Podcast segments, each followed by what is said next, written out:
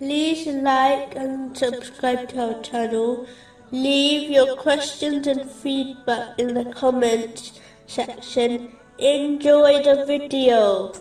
Moving on to chapter 33, verse 22. And when the believers saw the companies, they said, This is what Allah and His Messenger had promised us, and Allah and His Messenger spoke the truth. True belief involves fulfilling the commands of Allah, the Exalted, refraining from His prohibitions, and being patient with destiny, according to the traditions of the Holy Prophet Muhammad, peace and blessings be upon him.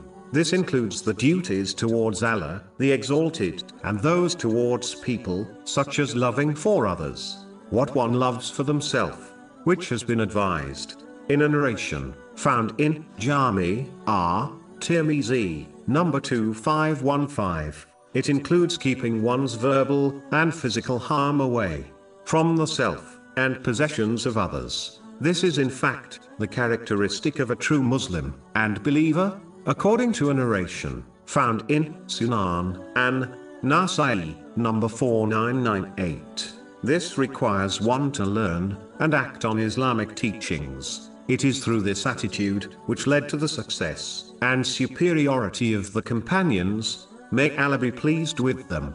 And if Muslims desire to achieve it, they must return to this rightly guided attitude.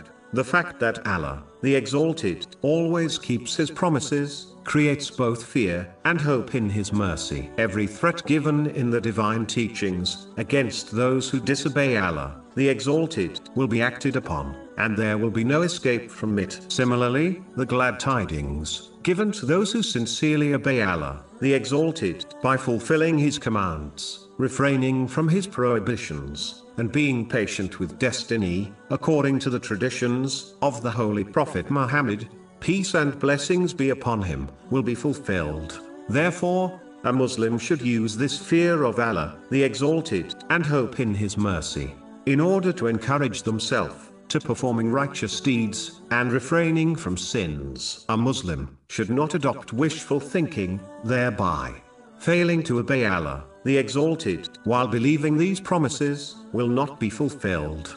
They are in fact inevitable, so a Muslim must strive today, before it is too late.